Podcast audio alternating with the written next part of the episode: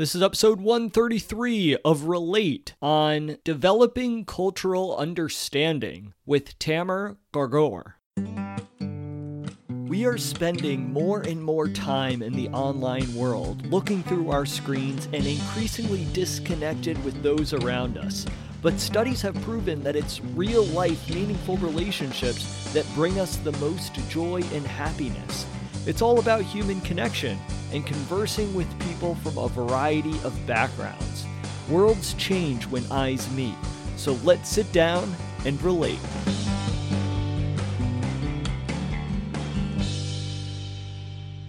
I am your host, Patrick McAndrew, and welcome to another episode of Relate. Today we have a great guest joining us on the show. His name is Tamer Gagor, and he is doing some incredible work right now in the podcasting space. He's actually been a radio announcer and has worked in this field of content creation and management for a long time now. But he has recently entered into the podcasting space after going for his master's in digital media. And he has created a podcast called Traveling While Arab. And this is an incredibly insightful documentary type podcast, which looks into the stories of people from Arabic backgrounds who have had difficulties traveling to and from the Western world. It's an incredibly timely podcast, and I really enjoyed my conversation with Tamer. We talk a lot about really people's difficulties to understand different cultures, what that means in the Western world, what it means on social media as well, how different cultures use social media, the importance of traveling and why it opens our hearts to the humanity of different cultures, and why there tends to be a lack of cultural understanding in our world today. There is a lot that we unpack in this episode. I don't want to spoil it for you all. Continue tuning in. If you like this episode, please head over to Apple Podcasts, leave me a review. I would love to hear your thoughts. And if you have any specific stories that you would like to share related to this, be sure to stay tuned until the end where you could find out all of the great information that Tamer is providing for you all. So, with all of that said, let me please introduce our guest for today's episode of Relate, Tamer Gagor.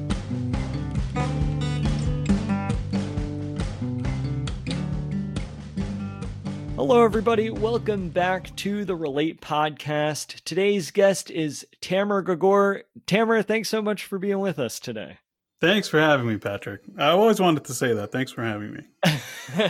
well, I'm, I'm I'm glad that you have the opportunity today. I'm I'm really excited to dive into this conversation with you. You've been doing some amazing work really throughout your career, but then uh, especially recently with the release of your podcast, Traveling While Arab. I'm really interested in diving into a deep conversation, not only with regards to your career, but then the work that you're pursuing now, because I think it's a vitally important topic to discuss, especially given what this podcast is about, talking about the importance of connection and human relationships and what that means on a global scale, and also how technology plays a role for better or for worse in that. So, very happy to have you here today.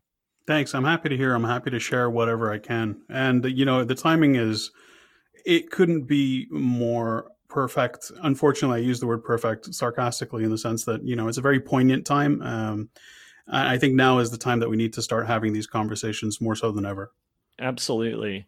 So I'm wondering, just for our listeners, if you could start off by talking to us just a little bit about your journey. Where does it begin, and how did you get into radio broadcasting and content creation in the first place? So basically, I was the third son um, of a fourth generation family run business.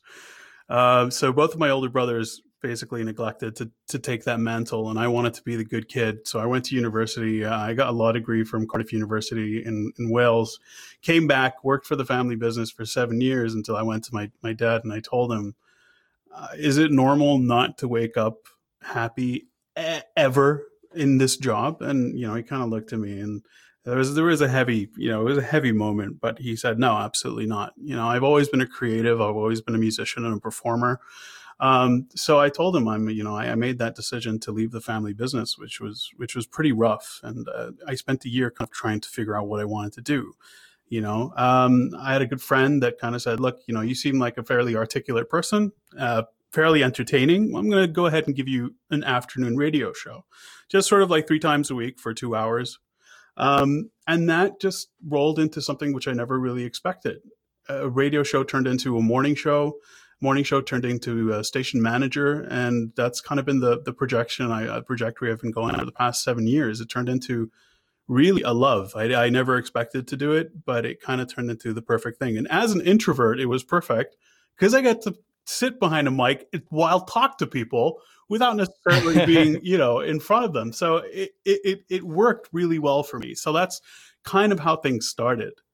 Well, it's it's always interesting to look back in our lives and see how the path winded up to where we're at. I think it's really fascinating that you in a lot of ways this opportunity was presented to you and it wasn't something that you had thought about doing previously, but you dived in. I, I imagine in the beginning it was somewhat uncomfortable and it took some time to figure out your way around the radio station. Yeah, for sure. You know, and all you know, Jordan when I was in Jordan at the time, and it was it's small. You know, there were only about seven or eight English radio stations, so everybody knew each other, and it was kind of like a little intimidating to get your foot in the door. Um, but I had great support, and you know, within a couple of months, I realized I was moving dials and you know, playing with the volume without thinking about it, and that's when I kind of like finished one show. I'm like, whoa I I didn't even think about what to press and how to press and what volumes. It just happened naturally. But you know, it's just like practice. But it helps when you find something that you're you actually enjoy doing. So if you're good at it, but and you enjoy it, that's like that's a dream come true, and it's it's still kind of a dream job for me.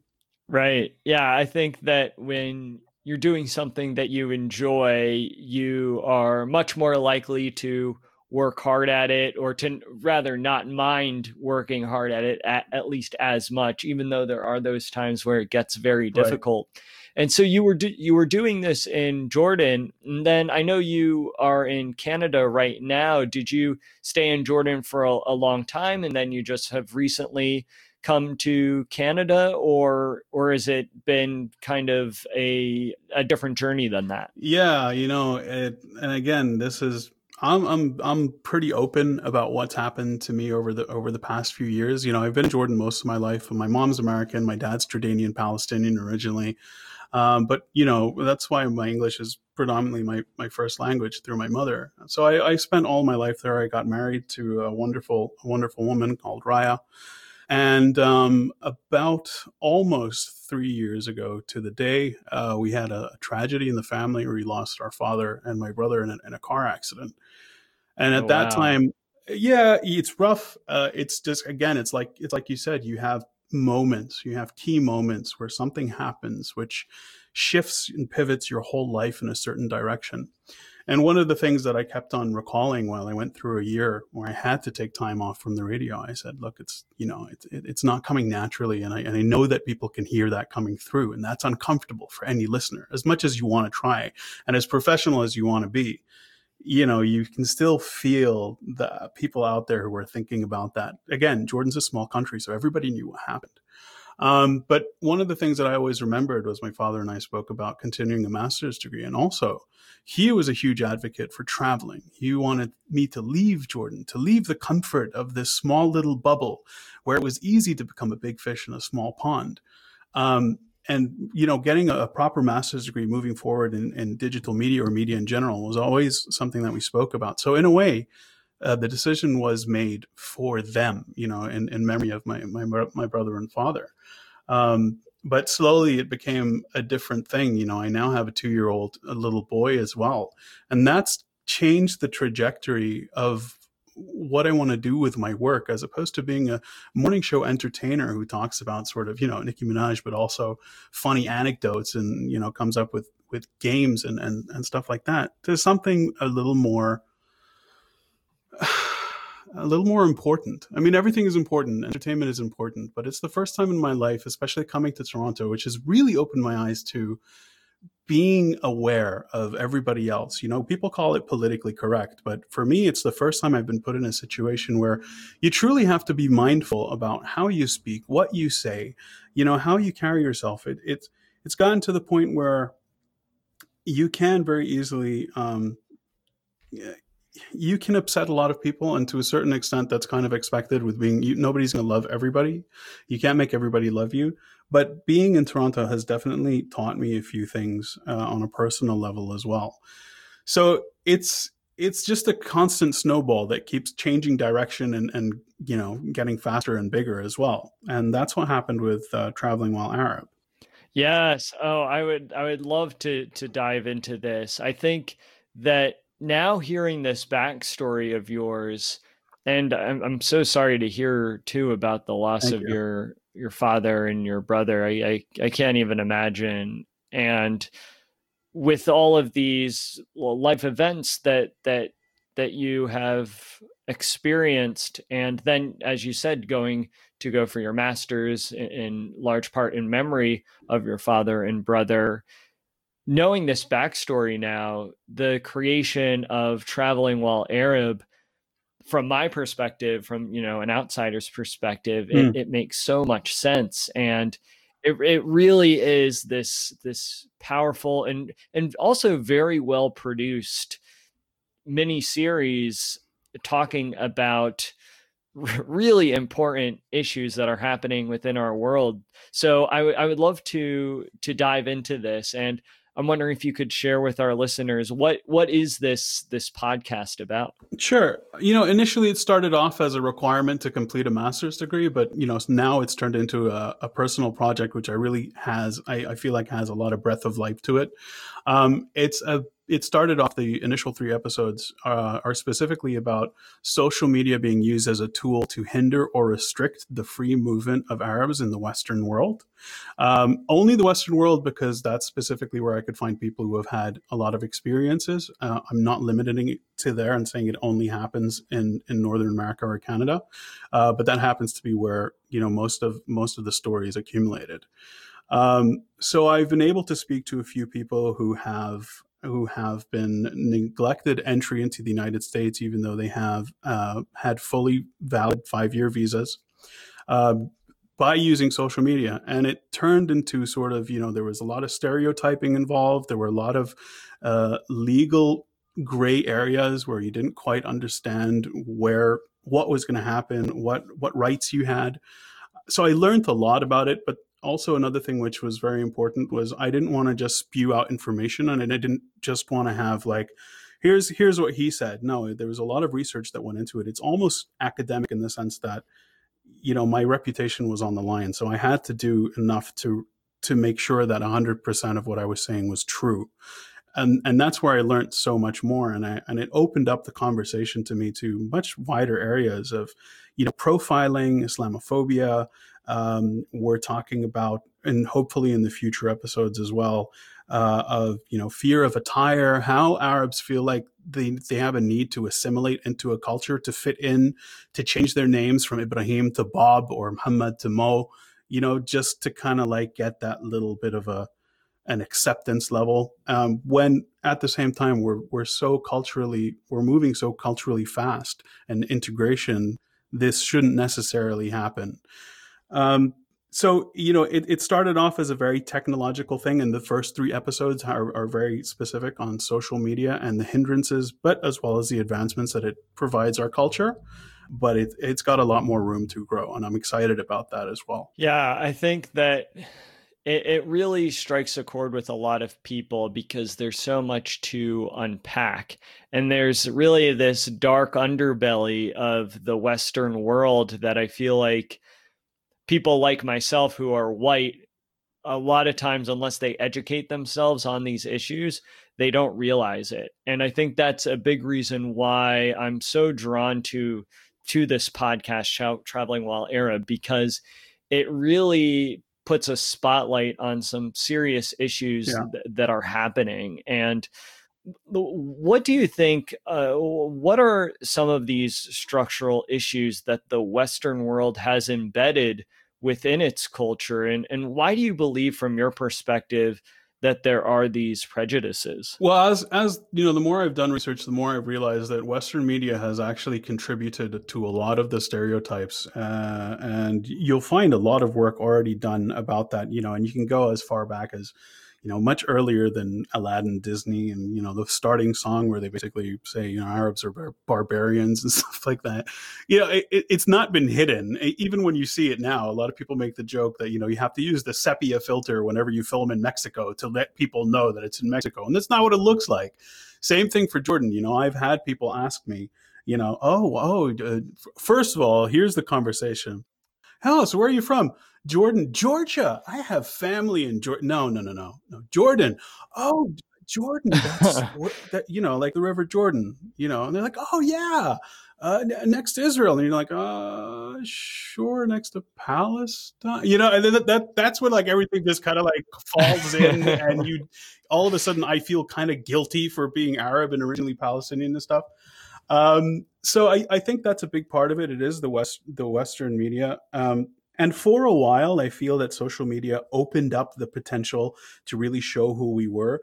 Like we've used media very, very, uh, very well to kind of change that. Um, you know, recently, uh, uh, Jordan was uh, nominated for the Best Foreign Film Award for Theeb. That was uh, two Oscars, I believe, ago or three Oscars ago. That was huge for us, you know, because it finally showed that this showed us the historical part of you know the nomads and the tribes, but with that education and with that knowledge of the land that came with it, not just the barbarianism that that's been constantly shown. Um, but to to reflect on what you said about you know being being white and and you know looking at these kind of things. The interesting part about this is that I myself am very white passing, and this is again a new term that I learned. And when people do look at me and they do hear me talk, they do not assume that I am Arab, but I am. Um, you know, more Arab by blood than I am anything else. So I have been able to get both sides of the coin, and I think that's what gives this um, this particular podcast an edge, is that I can speak for the Western world and I can speak for the Middle Eastern world. You're absolutely right. I feel like you do have this amazing perspective where you can talk about you know the the arab experience where you can bring in that perspective from the western world and it really just just listening to your podcast there's there's this part of me that's like okay why like why are there these issues and I, I would love to hear your thoughts on on why do you believe people because I, I think people do why why do you believe people have a difficult time understanding different cultures? Is it about a, a comfort zone? Like what what do you think contributes to this lack of understanding? You know it's funny you know it, for for a lot of people traveling is an expensive you know it's an expensive thing to do um, if you ever do have the chance to travel especially from a young age i think automatically that opens your mind and opens your you know and opens your heart to a lot more cultures because you get to see the humanity in every single place that you go not just what the news feeds you not just what you see in you know movies and stuff but for those for those who don't have the opportunity to travel, we're in a world now where you can do so much research and literally any question that you could ask is at your fingertips.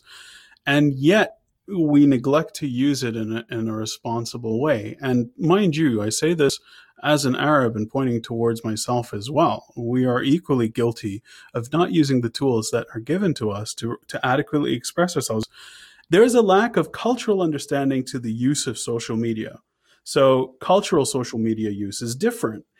Take, for example, one of the bloggers. Um, one, I speak to him in episode three. Uh, he's an Iraqi blogger with almost a million followers on Twitter. Haidar Hamzouz, wonderful, wonderful guy. So smart, so intelligent. And this, and this person has had death threats by Iraqi militia.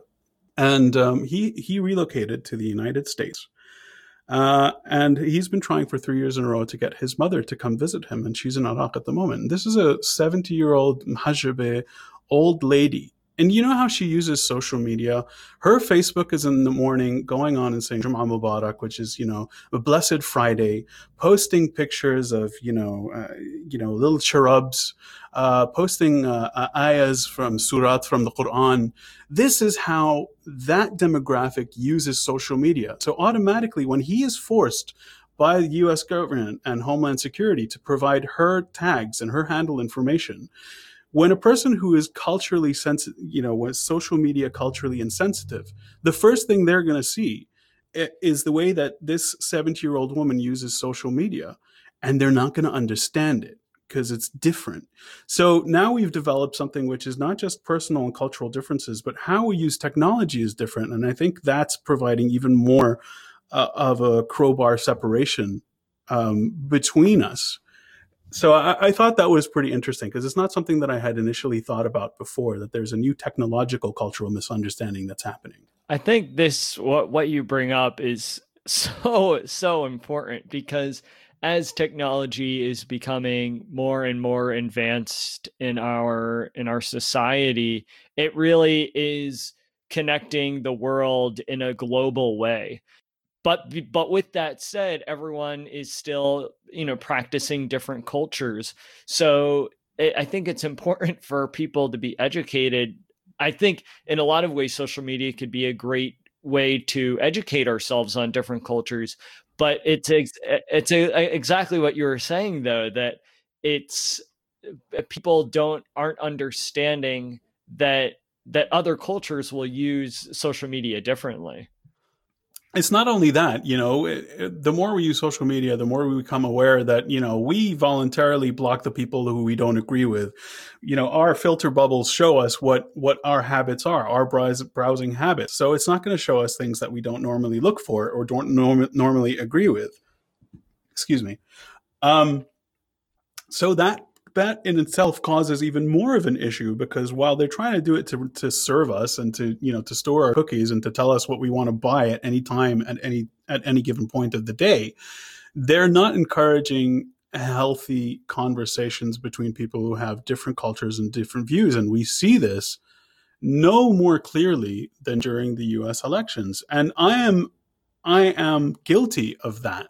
You know, I am guilty of blocking people because I do not want to read what they have to say. But, you know, that's not necessarily the best way to move forward. We have this opportunity to speak to people from all over the world. And yet, because we're sort of afraid of what they have to say, or we have this gut reaction to dismiss it, you, you don't want to entertain it. You know, I have close family members who I, I just don't want to see what they post on their wall. And uh, sometimes I wonder if I'm making a mistake by not delving further in what they have to say. You know, these are intelligent people.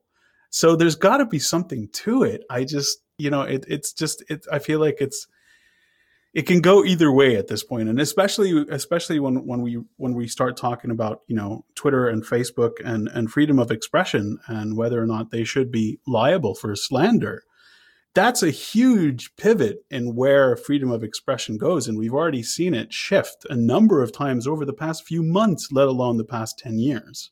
So it's really like now social media has become um, a pioneering source of where freedom of expression goes. You know, what is considered hate speech as opposed to, you know, this is my belief and I have a right to it. That's a very gray line that I think we have to learn how to deal with now and it's happening, but I, I don't feel like it's happening with any grace, with any elegance. It's just mistake after mistake, and you're just you know shutting people down, and, and you know, and then there are consequences to that. So I went off on a tangent, but obviously I did I did so because you know because I feel strongly about it. Because because I don't know, I feel bad sometimes. You know what I mean? Personally, I see that. I see what you're talking about, and as as somebody who's put this this podcast together, I need to be more open, and that's why, um, it, looking forward in the future, I'm not just pointing the finger at, uh, at at the Western world. I have to take a good look at the reasons Arabs feel the need to emigrate from their own countries to go somewhere else because you know surprise this doesn't just happen by itself.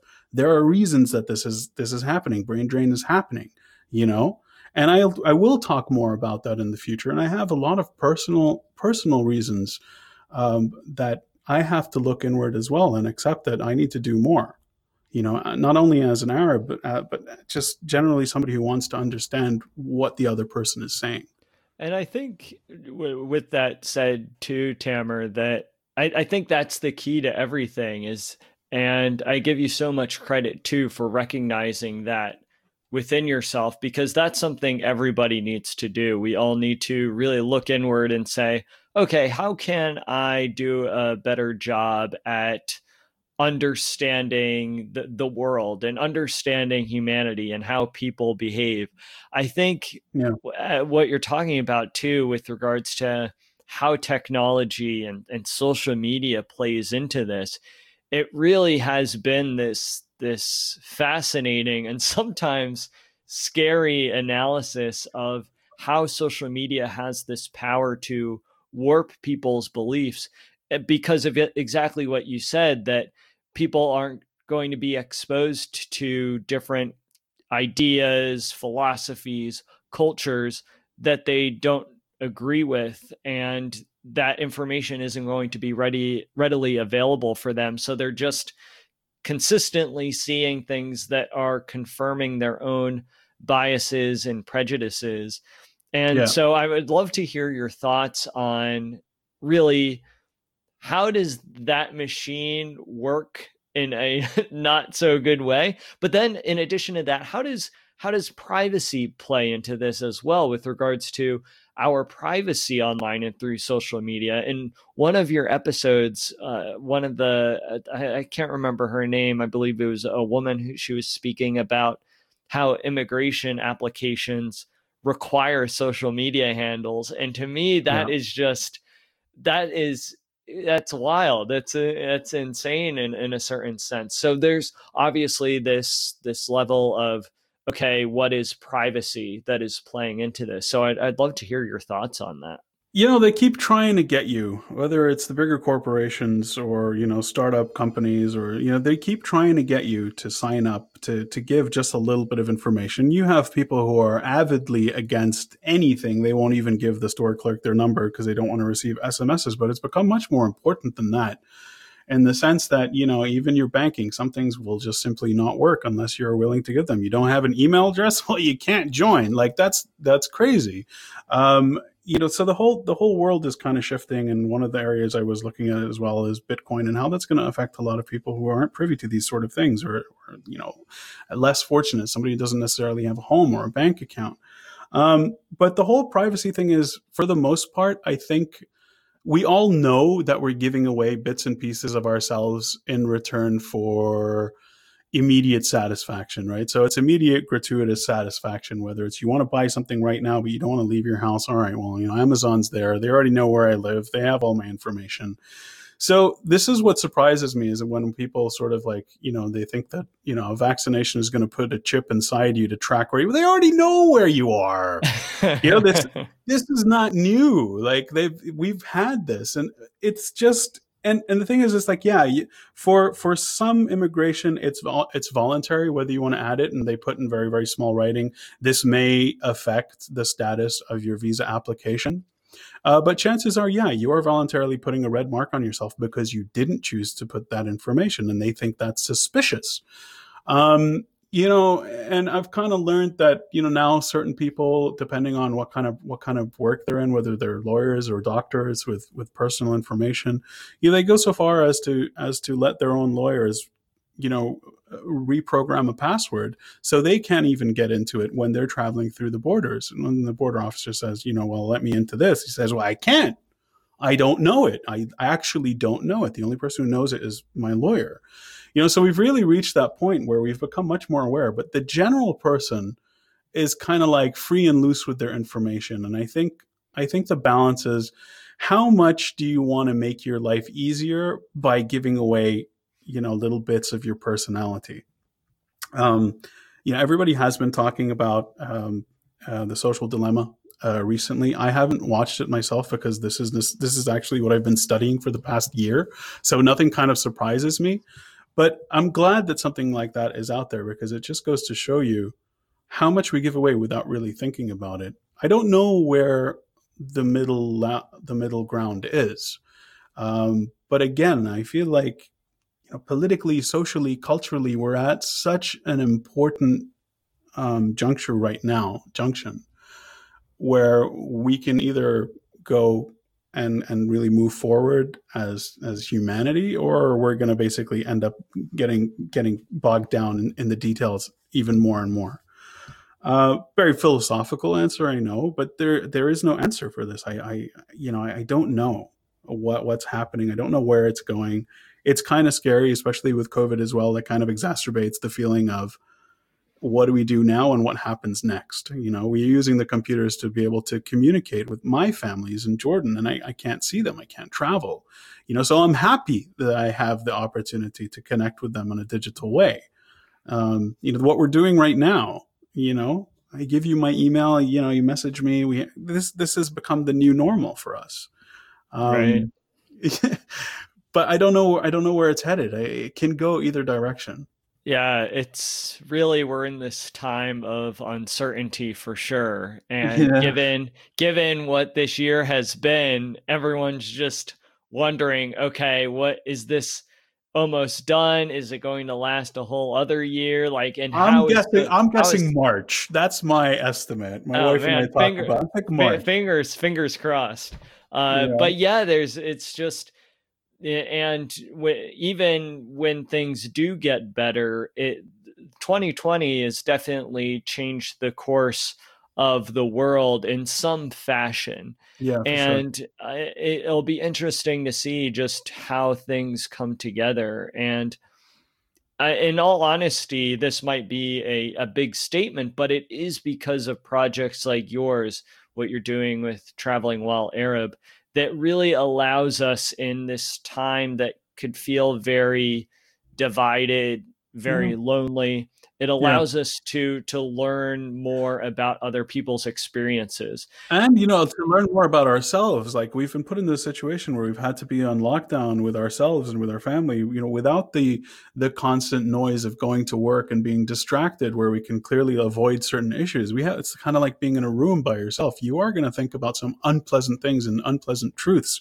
about your own self that now kind of more people are having to open up and admit to you know? I think that's the difference and and and as far as the racial tension that's happening in political and racial tension i think covid added to that because we have nowhere to hide. We have no not as many distractions. I'm not talking about anything mundane like you know just netflix and stuff like that like true distractions of having to go into work having to sit in you know in a traffic jam and listen to the radio whatever it is i feel like this has added and it brought us to the boiling point of okay this is a very very serious turning point for us regardless of which direction we go. It, it all came together kind of like a perfect storm.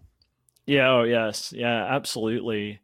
I think this is why personal stories and and why I was also struck by your podcast is that you're sharing personal stories of of people who have had these experiences. And I'd love to hear your thoughts just because your podcast is very much in a documentary style. Why do you believe personal story is powerful I think people are curious in general. I think innately we're curious. We like hearing people's stories. You know, we like hearing about theology and Greek mythology and stuff like that. But when we're actually listening to one voice where we get to know and we kind of feel that we have a connection in any way, you know, people are more tempted to listen to. And that's why, you know, podcasting has become so popular. And even, even with COVID, it sort of, you know, it boosted up. And now everybody and their uncle's got a podcast which, you know, right. which, is, which is fine. You know, that's fine. You want to get your stories out there. Well, you know, we've shifted from writing books and telling the next generation about, you know, our stories to really having it on file. Uh, and, and for me, that's become super important because it's made me question my own roots as well. You know, for a long time, I felt very guilty about being Arab and particularly being Palestinian because I felt that if I started off a conversation with that with the wrong person, where are you from? You know, I never know what to say. I have a Jordanian passport, I have an American passport, but I'm Irish Palestinian by blood with some Belgian and some Greek in me. I don't know what to say, but I want to find out more because if I don't put in the story, if I don't help write my own story, no one else is going to do it for me. You know what I mean?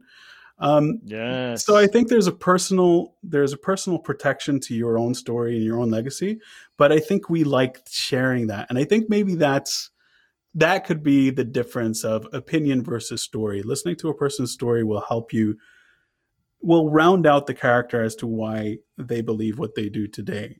Um, so I think it adds a human element to opinions, which I think we need right now. I cannot agree with you more on that. Uh, Tamer, I, I, I, tell you, I can't appreciate you more for taking the time to come on this podcast Man, today. My, absolutely my pleasure. Absolutely my pleasure. We we've had we've had many guests on the Relate podcast, but I haven't had the opportunity to to interview someone with with your story and and the the also the the background and the projects that you're pursuing now. I think it's so critically important. And so I not only appreciate you taking the time to be on the show, but also really appreciate the work you're doing as well. Thank you, Patrick. You know, it, it's it's just the start of something, and uh, it's still very small in scope. But hopefully, we'll be able to continue telling these stories, which are very important to changing, you know, stereotypes. And I appreciate you taking the time to listen as well.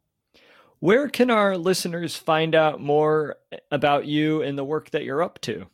So right now, um, I'm currently uh, I'm currently releasing um, a lot of the unedited conversations, which you know we were talking about. So you have um, you have the start of it at travelingwhilearab.net. That's with double L. Uh, I was taught to use the queen the Queen's English. Uh, so tra- travelingwhilearab.net. That's where you can find them on uh, on a website, but also you can find them anywhere you can find your podcasts. And uh, I'm currently working on wrapping it up as a nice sort of uh, mini series with nine nine episodes. The next three episodes I'm working on um, will be uh, specifically stereotypes and the need to assimilate, the need for Arabs to assimilate. And the final three episodes will be focused on uh, more inward focused as to why we feel the need to leave. And, and there's a lot more personal stories that go into that. Uh, you can find out more information at Tamer Gar on Twitter. Uh, also, Tamer Gargour on Facebook as well. I'll keep everybody up to date. There is also uh, at While Arab, which I'm currently working on uh, adding some traction to. That will become the official Traveling While Arab Twitter. But in the meantime, best place to find out more is uh, at Tamer Gar. Great.